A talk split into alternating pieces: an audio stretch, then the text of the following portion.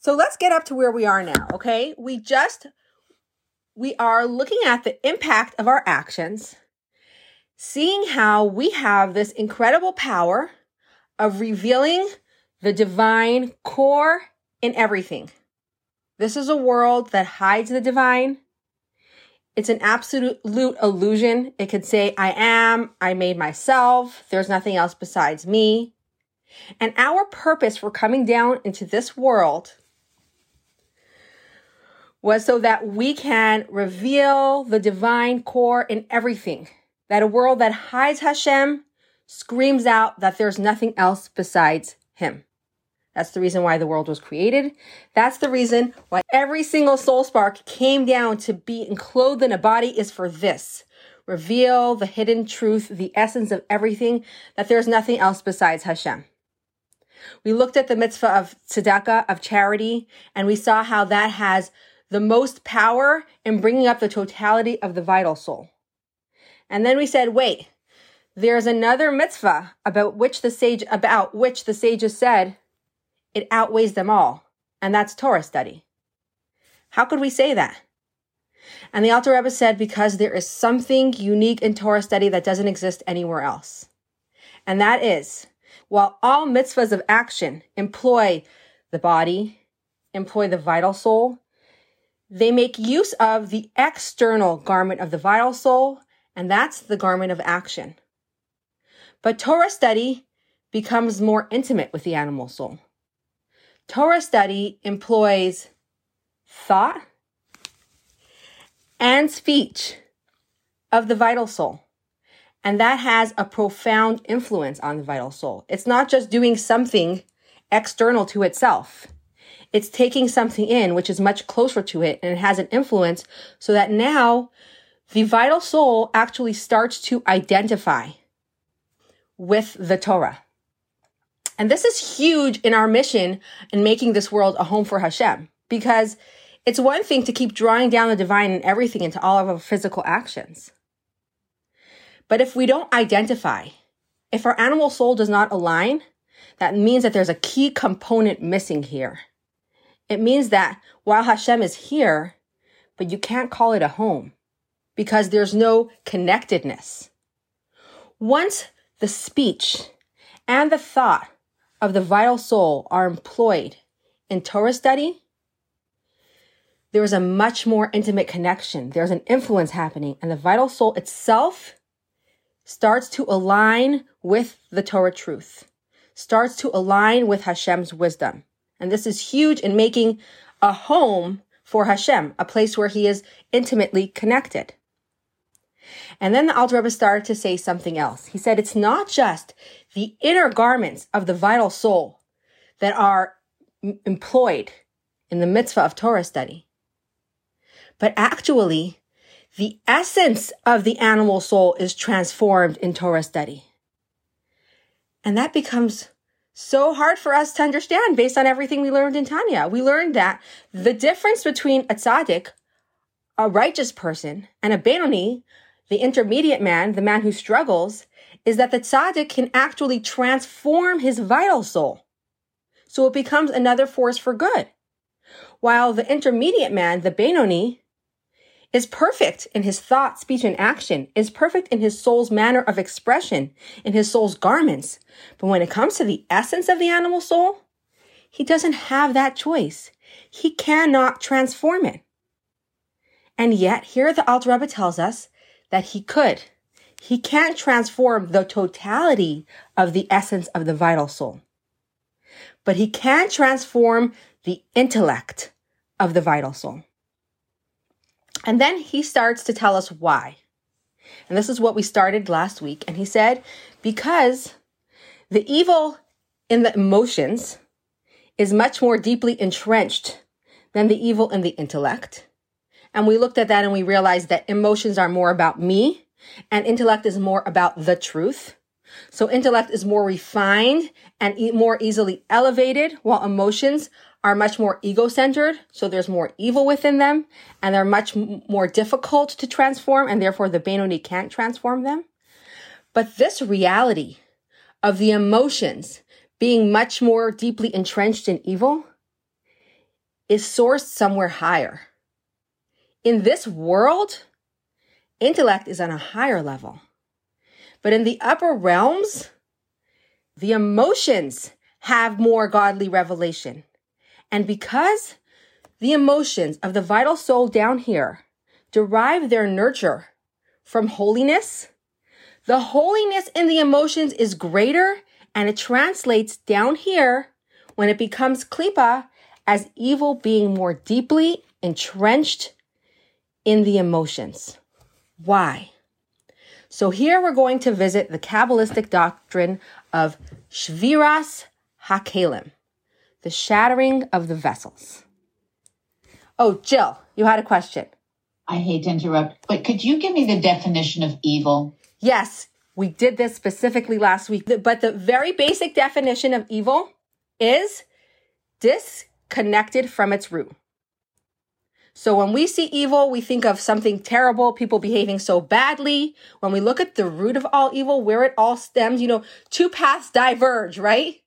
But at one place, they are so, so close, you can hardly tell the difference. Where is that first split? Where is that first place that evil happens? It's that disconnect. It's a sense of self separate from Hashem. We gave it a treatment last week, but I can visit it again after class, please enter. Okay. So let's look at the Kabbalistic doctrine of Shviras HaKelim, the shattering of the vessels. This world is preceded generally by three higher spiritual worlds. This world is the world of Asiya. Above our worlds are Yetzira, Bria, and Atzilus. So we usually say Atzilus, Bria, Yetzira, Asiya, coming from up, down, but we're saying making reference of it coming from below up. So we're in the world of Asiya, the world of action. Above us is the world of Yetzira. Above that is the world of Bria. And higher than that is the world of Atzilus. Now, when we say this world is preceded by other worlds, we don't mean time wise. We mean in spiritual evolution. So those worlds are higher up in this spiritual chain. And the highest of all those worlds is the world of Atzilus. Our chain of worlds, but specifically the world of Atzilus, is called Olam Hatikun, the world of rectification. Kabbalah teaches us that before this world was another world. Again, not in time, in spirituality.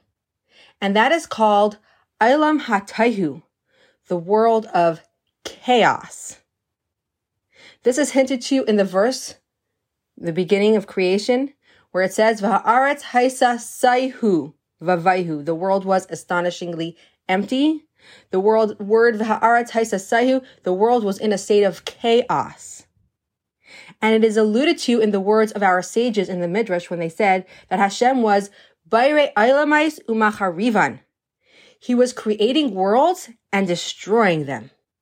Arizal teaches us that it isn't that he was making, you know, physical worlds before our own, saying this is not good, crumple it up and throw it in the garbage. This is a different world. It's a world of chaos. It's a world that is in the mode of destruction and chaos. Why is there chaos in that world? Kabbalah describes the state of that world as having been Iris merubim v'kalim mu'atim huge lights, scant vessels. That means that the light was too great for the vessels. Let's look at light and vessels. What does light and vessels mean? Light is the divine energy, the manifestation of the divine. Vessels is that which contains and expresses that divine energy. In our own human experience, that would be soul, the light, body, the vessel. Body expresses the light, the energy of the soul. It channels it and it also constricts it. What happens when the light is too great for the vessels? Like, let's look at our body, right? Which part of our soul sees? Our whole soul sees. Which part of our soul hears? Our entire soul hears. But, but as it comes to be invested in the body, the soul now expresses different powers through different organs that are vessels specifically for that power. So the power of vision of the soul is clothed within the eye. The power to hear of the soul is clothed within the ear. And these are the vessels for that power, those powers of the soul, the vessels for the lights of the soul. What happens if you take a very great light and expose somebody's eye to that? Much greater than their eye can handle. So it's not just that, you know what, this didn't light, light didn't help anymore. And it's certainly not like, wow, so much light. Now I see everything amazing. No, actually, that incredibly bright light could be damaging and ruin the eyesight. The same thing with uh, tremendous loud sound can ruin the ear. Or God forbid, somebody giving too much knowledge to a young child's mind. It's not that the child now becomes smarter. It actually could be damaging to the child's mind. Or let's look at the account in the Talmud. The Talmud tells us, Arba'a nichnasu bapardes. Four entered the orchard. Four great Torah scholars were exposed to the deepest secrets of the Torah. The only one who made it out okay was Rabbi Akiva. He was able to handle that exposure, while Ben Azai passed away. Ben Zaima lost his mind. So it wasn't like these secrets didn't only enhance his mind, it actually did the opposite for him. And so much so to the extent that Acher, Elisha ben Avuya, was exposed to this tremendous holiness. instead of himself then sharing holiness and relating a higher level of holiness, he became a heretic. Exactly the opposite of what he experienced. He experienced profound holiness. He ended up becoming a heretic. So this is what it means when there's too much light for the small vessels. The vessels shatter. They cannot contain the light. This world, on the other hand, the world of Tikkun, starting from the world of Atzilus, which is supposed to rectify that original state, is a world of great vessels and small lights. Now, of course, Hashem didn't make a mistake. God forbid to say that. What does that mean? Hashem is making worlds, destroying them. He puts two great lights in the vessels and the vessels shatter. What does that mean? This was all part of the divine plan. Remember, we learned that the purpose of creation is that there should be a reality that denies Hashem, but eventually will come to reveal and manifest him, a place where his very essence will be at home. In order for a world of klipa to come about, a world which overtly denies Hashem, says, I am, there's nothing else besides me. That can't be a normal evolution. That can't be a normal chain of events, one from another. Atzilus, Bria, Yitzir. That can't happen like that. From holiness never devolves impurity. If a, a professor wants to teach something brilliant to a first grader, he could. He could take his great idea and he could bring it down stage after stage so that the little child understands his idea. But he could never bring down his idea so low that you could come to touch it with your hand.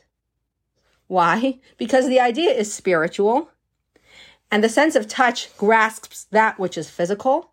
And from the spiritual idea, no matter how low you're going to bring it down, could never come this physical thing at least not by regular way of evolution.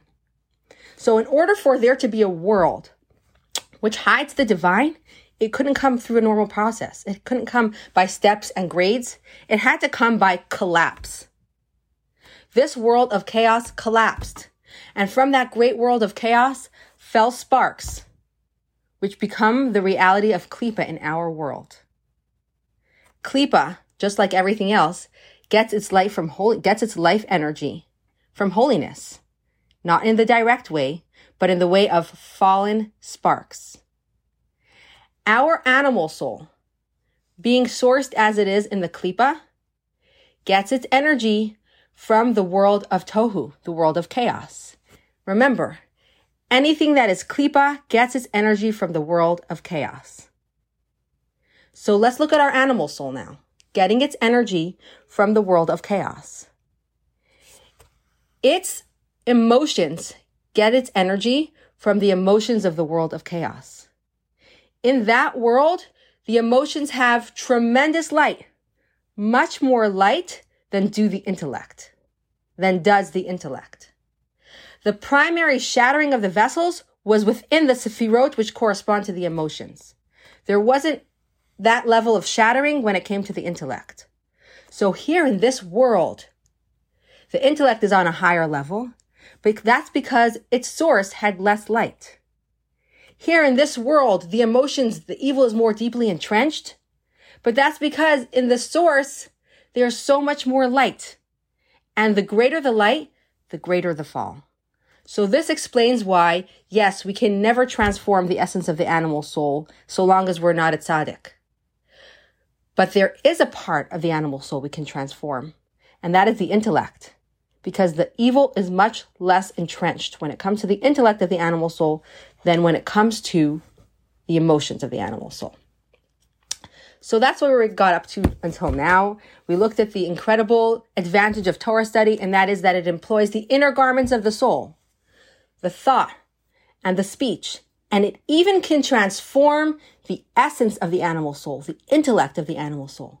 But the Alter Rebbe is going to say, everything I told you until now about how incredible Torah study is, is amazing.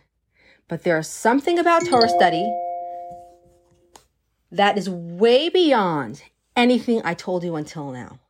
All of these advantages are huge, but here comes this advantage that surpasses anything I ever told you about Torah study. Okay, so in my booklet, we're on the bottom of page 17. Aside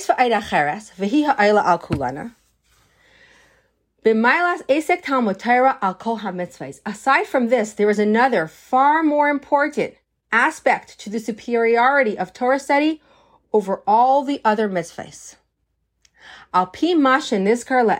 Hatikunim, Ramach pikudin hein Ramach evarin demalka. Based on the statement quoted above in chapter 23 from Tikkunei Zohar, that the 248 positive commandments are the 248 limbs of the king. So the Zohar calls the mitzvahs the limbs of Hashem.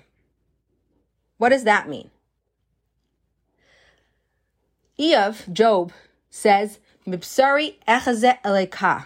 From my flesh, I behold Hashem. The Torah says, Hashem says in the account of creation, Na'ase Adam bitzalmenu kidmusenu. Let's make man in our image and in our likeness. The Shalah explains, bitzalmenu kidmusenu, in our image, in our likeness, the tselem is the soul, the demus is the body, Body and soul of the human being are made in the likeness of Hashem.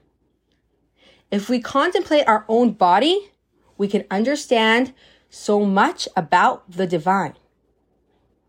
So let's look at our own limbs because we're the Zohar is calling the mitzvahs the limbs of Hashem. In order to understand what does this mean, a limb of Hashem, let's look at our own limbs. What is a limb? A limb is something of us which expresses our soul in this world. And each of the limbs expresses our soul, a different level of the life force of our soul. Some of them express a higher level of life force. Some of them express a lower level of life force. Let's contrast, for example, the hand with the legs. To do tasks with our hands requires elegance, requires precision. We can write, we can draw. Our legs don't have that same level of elegance and precision. So this therefore tells us that the, that the hands express a higher level of soul power, of life force than the legs do. We can evaluate one limb to another. The mitzvahs express Hashem's life energy, as it were, in this world. Kabbalah teaches us that in that highest world of Atzilus, in those holy Sefirot, there are 248 levels. These 248 levels of these highest Sefirot are expressed in this world through the mitzvot. If you ever want to hug Hashem, you do a mitzvah. That's what a mitzvah is. Grabbing on to the limbs of the king. It is the most amazing, powerful thing. So we're looking at our own body and we're noticing how our limbs express our life force. And then we're translating it over to the divine reality. The mitzvahs, which the Tikkun Zohar calls the limbs of the king, express all different levels of the divine energy. Just as a limb of the human body is a receptacle for a corresponding soul faculty, so is each mitzvah a receptacle for a corresponding expression of the divine will. Concerning Torah, however, it is written in Tikkun Zohar, Torah and the Holy One, blessed be He,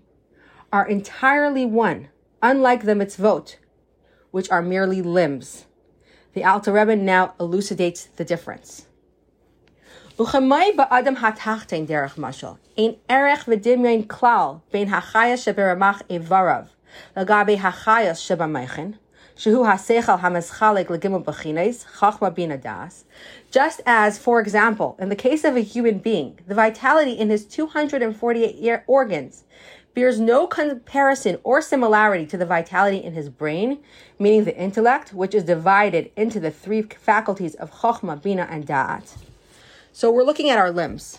Some limbs express a higher level of soul force. Some limbs express a lower level of soul force.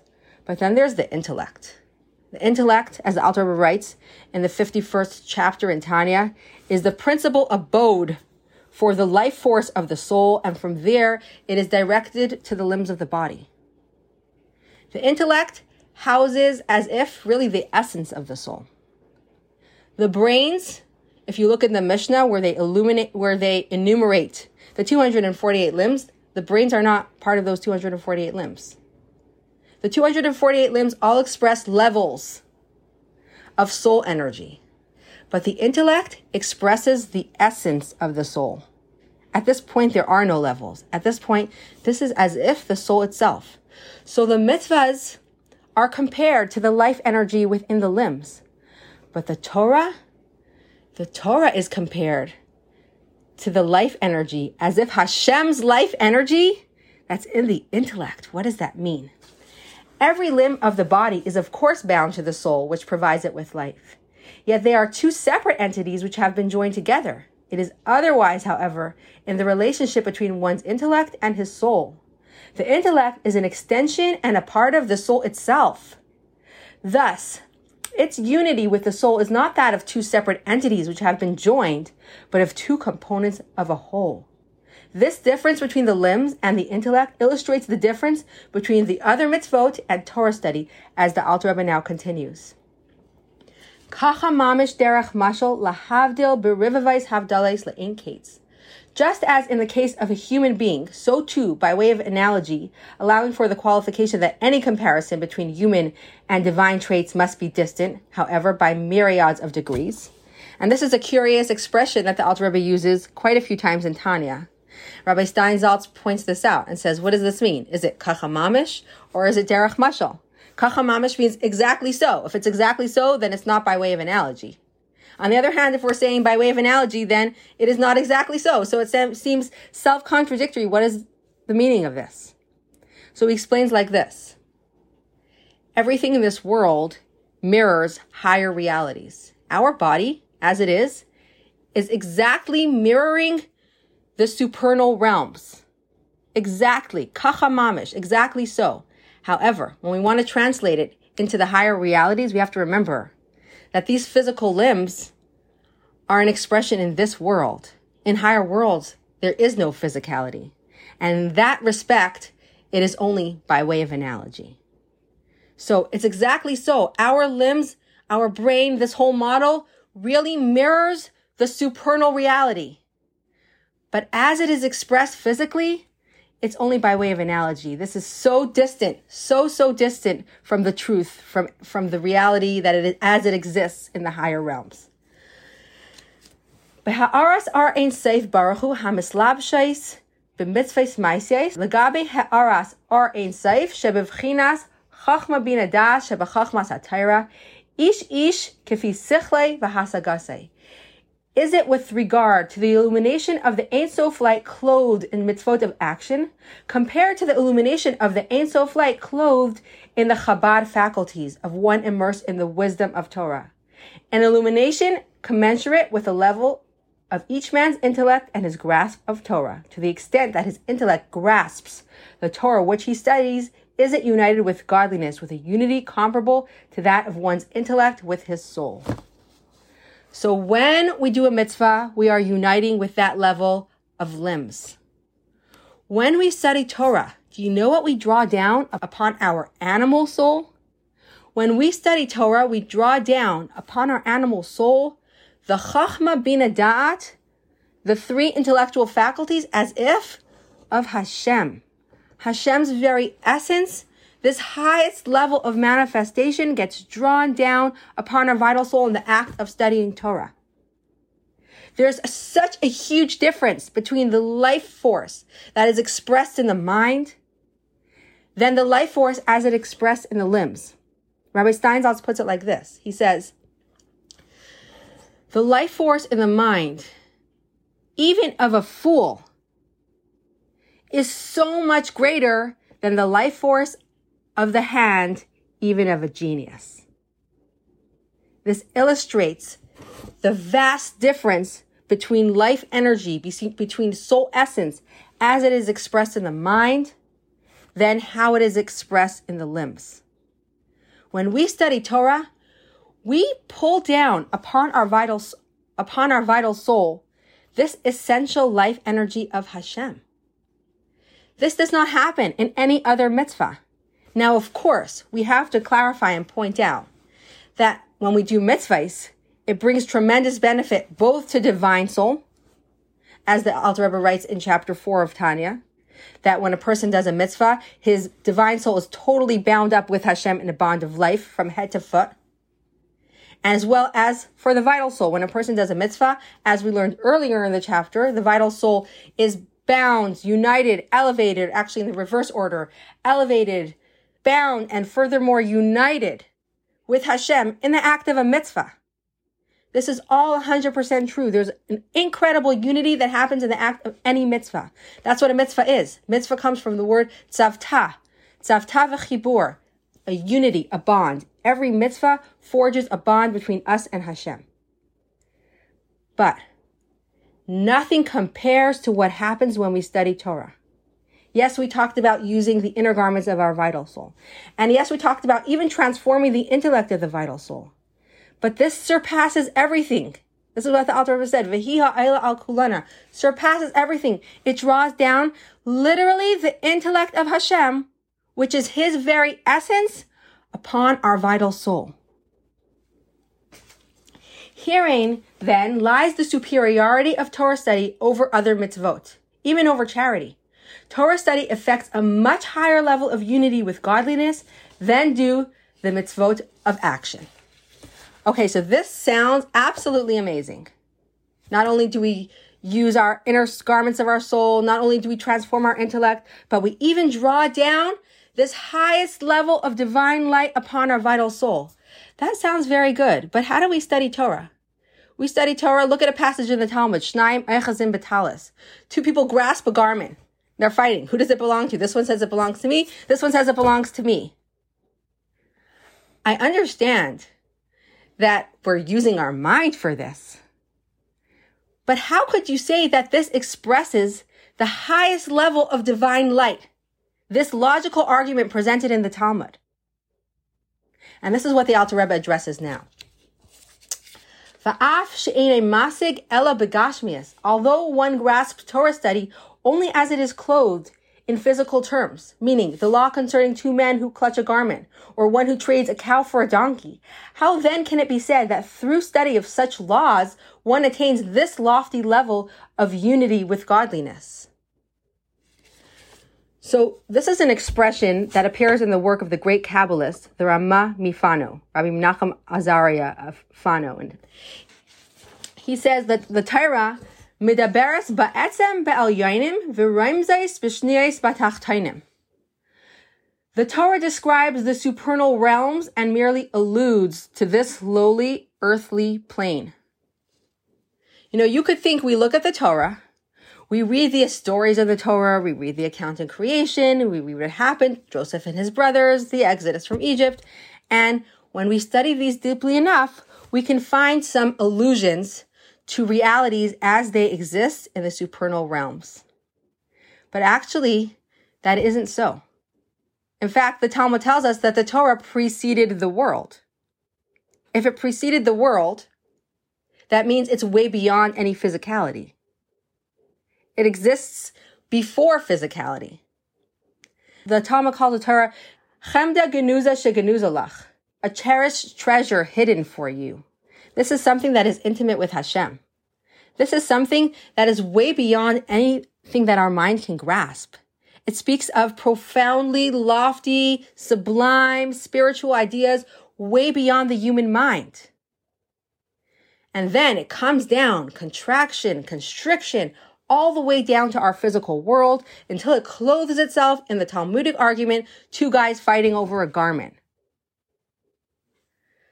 Okay, so yes, true, our, our mind is working here. Yes, true, our intellect is involved. Our intellect is getting transformed. But are you going to tell me that I'm drawing down Hashem's intellect? This is only an expression in physical terms. It comes from a place so much higher. How could you say that? And the Alter Rebbe says like this: Hare hatayra nimshala lemayim. Sheyardim imimakayim gavaya chulei kemay shenisbar lael. Yet the Torah has been likened to water descending from a high place.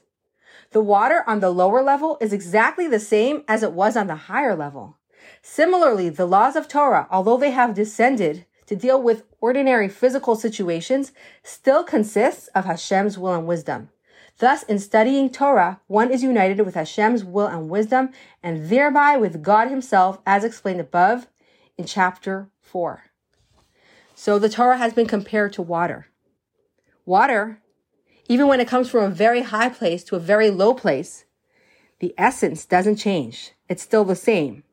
As opposed to, let's say, light leaving its source, the further it gets away from its source, the weaker the strength of the light. But the Torah is compared to water in this situation. The place has changed, but the essence has not. So yes, it is clothed in physical terms, dealing with human situations. But when we grasp it, we grasp the essence of Hashem himself. It has descended, but has not changed. Its pristine essence, its pure core of being the intellect of Hashem remains the same. Could you imagine? Like, we should sit with this. We can't just move on. This is absolutely unbelievable. The Alter Rebbe says clearly, this surpasses everything I told you about Torah study. In this act of Torah study, we draw down the very intellect of Hashem himself, meaning Hashem's essence, upon our vital soul. This tremendous manifestation is unparalleled, and this happens only in the study of Torah.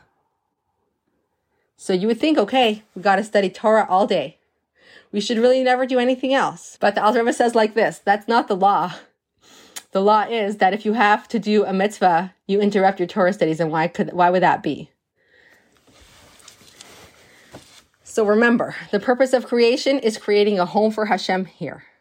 A home for Hashem is primarily achieved through mitzvot of action because they engage our body, they engage the garment of action of our vital soul, and they engage the physicality of this world.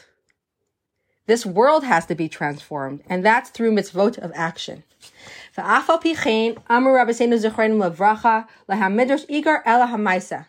Nevertheless, notwithstanding the superior level of unity with godliness attained only by Torah, our sages have said, the essential thing is not study, but deed. It is also written this day, meaning during our life in this world, the all important thing is to do them, the mitzvot. So the Torah says, Hayayim la'asaisam, and our sages explain today means life in this world. And the expression is la'asaisam, to do them. It isn't lakaiman, to fulfill them. It is to do them. And that's because mitzvahs of action take precedence.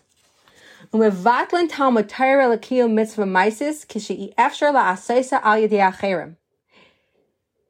And the halacha rules that one must interrupt Torah study to perform a mitzvah of action when it cannot be fulfilled by others.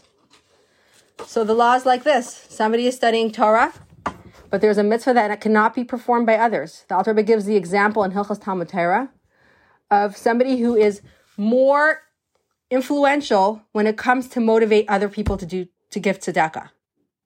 So such a person has to interrupt his studies so he can help other people give tzedakah. And that explains the phenomenon, how it is throughout Jewish history that these great sages were the ones to go fundraising for the poor in the land of Israel to sustain the yeshivas. It's like you're studying Torah. You're, you're teaching other people. Don't stop. This is the most important thing. Send an agent. But they're going to listen to the Torah scholar much more. There, he's going to be much more motivating. So therefore, he needs to interrupt his Torah studies to go and collect. I mean, there's the famous story of Rav Moshe Galanti, Rabbi Moshe Galanti. He was a Kabbalist, and he was chosen when there was a terrible famine in the land of Israel to be sent to Constantinople, where there was a generous Jewish community to collect funds for the poor in the land of Israel. As he was traveling this crazy trip overseas they neared the port of Constantinople and they saw tremendous chaos, people running for shelter, the military on guard. And the captain of the ship said, I'm so sorry, but this doesn't look safe. I take responsibility for the safety of the passengers and we will not be docking at Constantinople. And Rabbi Moshe Galanti said, look, I was sent as a messenger from the people of Israel. I need to arrive at Constantinople. Could you please send me on a small ferry boat? And they did. They rowed him to the shores of Constantinople, dropped him off, and went back. But no longer, no sooner than he alighted the ship, somebody came screaming at him and said, Two lions has, have escaped from the Sultan's zoo, and everybody's running for shelter. You better run. And all of a sudden, you hear the blood curdling roar of a lion, and everybody goes dashing, but he stays still. The lion approaches him and suddenly crouches. And he takes the lion by the ear and starts walking towards the king's palace. Guards are standing on the rooftops telling him, this way, this way, go this way. And he meets the other lion, takes this lion by the ear. They look like two little, nice, docile pets, takes them all the way to the king's cage and locks them in. And the king said, What are you, a magician? A sorcerer? And he said, No, no. Our Torah forbids magic. But the Torah tells us that we fight our evil inclination, we have the godly image. And therefore, the really how it is is that all animals should be afraid of man because man is created in the image of Hashem. But if man gives into his evil inclination, he no longer reflects that divine image and the animals are not afraid of him. Instead, he is afraid of the animals. But he said, all my life I have battled my evil inclination and so the lions were afraid of me. And that was a very successful fundraising trip for Rabbi Moshe Galanti because the Sultan himself gave him treasures and he went back to the land of Israel. And this just uh, illustrates the point that a man of his caliber, it seems like the Torah study that he achieved and he accomplished should never have been interrupted for him to go make a trip. But obviously, his power was greater than others in motivating people, and therefore he had to interrupt his Torah study because at the end of the day, we have to remember what's our mission. Our mission is creating a home for Hashem in the lowest realms. That means using the physicality of this world in service of Him and thereby revealing its deep core that it is only an expression of the divine. That is the goal here. So when it comes between creating Hashem's home in the physicality of this world, or drawing down this incredible, supremely lofty divine light, we have to attend to our mission. We have to make this place a home for Hashem. And therefore, we interrupt our Torah studies in order to do a mitzvah that nobody else can do. And there are certain mitzvahs that are a personal obligation. Nobody can put on tefillin for you. Nobody can eat in a sukkah for you. There are certain things you just, nobody can light Shabbos candles for you. There are certain things that you just, just have to do by yourself. It's a personal obligation. You need to eat matzah for yourself. You need to shake lulav and esrog for yourself. So when it comes to personal obligations or mitzvahs that have to be fulfilled by you because nobody else can do them, being the 10th man for the minyan, for example, all of these things require the physical person, and for that, a person needs to interrupt their Torah studies.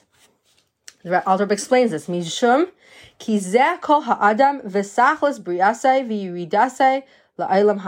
For this, the active performance of mitzvot is man's entire purpose, the purpose for which he was created, and for which his soul descended to this world. So we have to keep our eye on the target. You know, it's so easy to get lost. The target is making a home for Hashem in this lowest world. That's the reason why the world was created. This is the reason why our soul came down. We can never forget why our soul came down.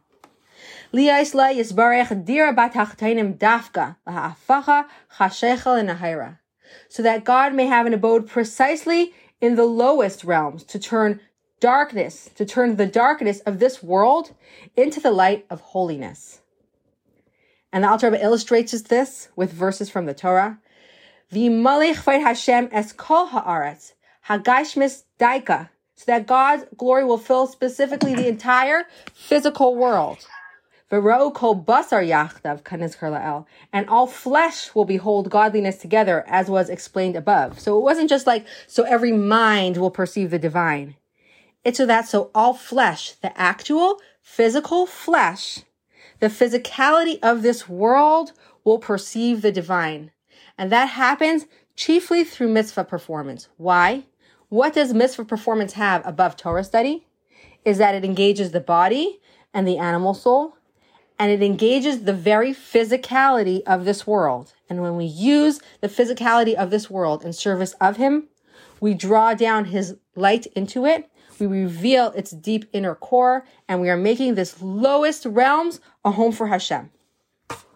Thus, the goal of making this world an abode for Hashem is achieved primarily through mitzvot of action. Therefore, when presented with the opportunity of performing a mitzvah that others cannot fulfill, one must fulfill this mitzvah even at the cost of interrupting his Torah studies so that God's desire for an abode in the lower realms be realized. If, however, the mitzvah that clashes with one's Torah study can be fulfilled by others. The choice is no longer between respecting or ignoring God's desire for an abode.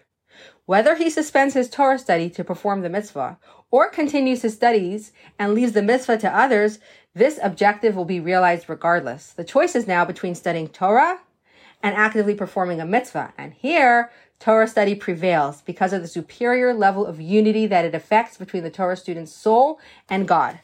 So up until now, we said when nobody else could do the mitzvah, keep your eye on the target. You're making a home for Hashem. You have to be the one to do the mitzvah. But what if Hashem's home is being attended to? What if somebody else will do the mitzvah? What if somebody else can be just as motivating and inspiring to get other people to, to give tzedakah? What if somebody else can be the one to give teruma, for instance, or build your sukkah for you? If you can have someone build your sukkah for you, then you can sit and learn the laws of sukkah better. And that sounds so funny. Why? Because anyway, Hashem's home is being made. You're not ignoring the greater cause. When the greater cause is anyway happening, there's something amazing that's happening in Torah study for your vital soul that is not happening in any other way. Masha Enkain, Ein Hera, Af Shekol ela perish hamitzvahs maisis. On the other hand, if the mitzvah can be performed by others, one does not interrupt Torah study to perform it, even though the whole Torah is, after all, only an explanation of the mitzvot of action. This is baffling. The Alter Rebbe raises this quandary in one of his Hasidic discourses, and he said, "Why would it be that somebody who is studying the law, uh, the laws of truma, separating certain tithes from his produce, can go and send an agent to take care of that for him, to separate the tithes from his produce, so that he can go and deal with the laws. Why should you deal with the explanation when you can actually carry it out? But now we understand. Not just that, when we don't interrupt our Torah study, it's not just when we're studying practical laws. In this situation, you might understand because you can say, okay, when he studies the laws of Trumes and Maisres, when he studies the laws of giving tithes, he is now enabled to keep many, many more halachot. He has more knowledge, he can keep much more halachot. So I understand he'll send an agent so he can be more proficient in the laws. But what if you're studying something that has no immediate practical value supposedly. What if you're studying the laws of sacrifices, kachim and tares? This is the, these are the examples that the Alter Rebbe gives in the laws of Torah study. The temple should be built immediately, and until the temple is built, those laws don't have any immediate application. So shouldn't you interrupt that to go do a mitzvah? And the answer is no. Because the value of Torah study is inherent. It's the Torah study itself that has this tremendous value. What is Torah? Torah is the life force of the divine intellect. It's the same as the energy, the life energy of the soul, which is in our own intellect. You cannot compare the life energy in the intellect to the life energy in the limbs. In the very study of Torah, we are drawing down this life energy from Chachma Bina Dat, the divine intellect, no matter what area of Torah that we study. And when we delve deeply into it and we employ our mind to understand it, we are drawing down this sublime, unbelievable, incredible light way beyond transcending anything else that could ever be drawn down to this world. So if someone else is anyway attending to the fact that Hashem's home has to be made in these physical realms, then it is our job now to pull down this most incredibly profound level of divine manifestation over our vital soul. This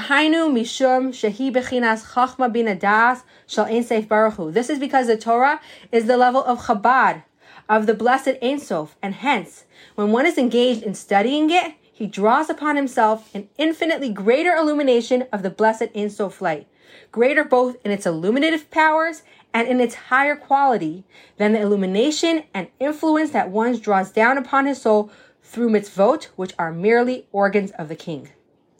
What emerges from this discussion is that the effect of mitzvot consists primarily of the elevation of one's body and the physical world in general.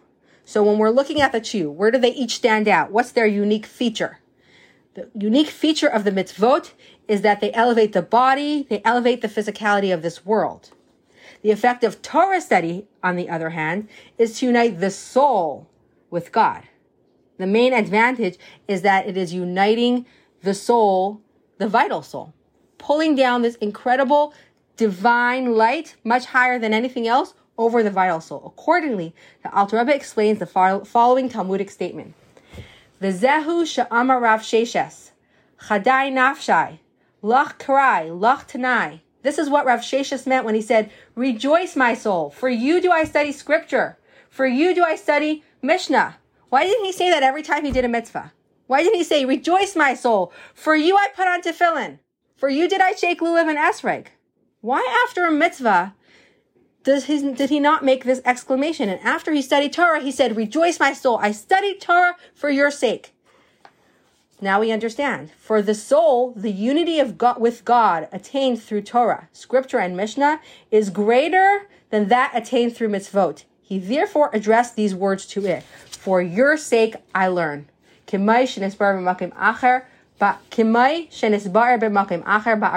As is explained elsewhere at length. Okay, so let's sum up what we said until now. And that is that Torah study has an incredible transformative power. It's incredible because it uses the inner garments of the animal soul. It's incredible because it actually has a transformative power over the essence of the animal soul, engaging its intellect. But way beyond all of these incredible advantages of Torah study is another unique feature, and that is Torah study draws down the level of divine light that comes from the intellect, as it were, the Chachma Binadah of Hashem himself, which is like the essence. Mitzvahs are compared to the limbs of Hashem, as it were. You cannot compare the soul force that is in the limbs to the soul force that is in the intellect.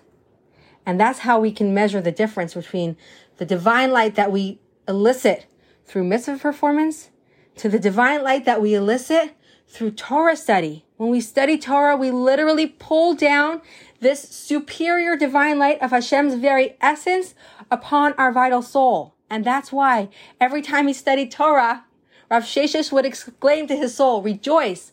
I learned Torah for you. So we're closing class today, and I'm opening up now for questions and discussion. So good to have everybody back who hasn't been on last week.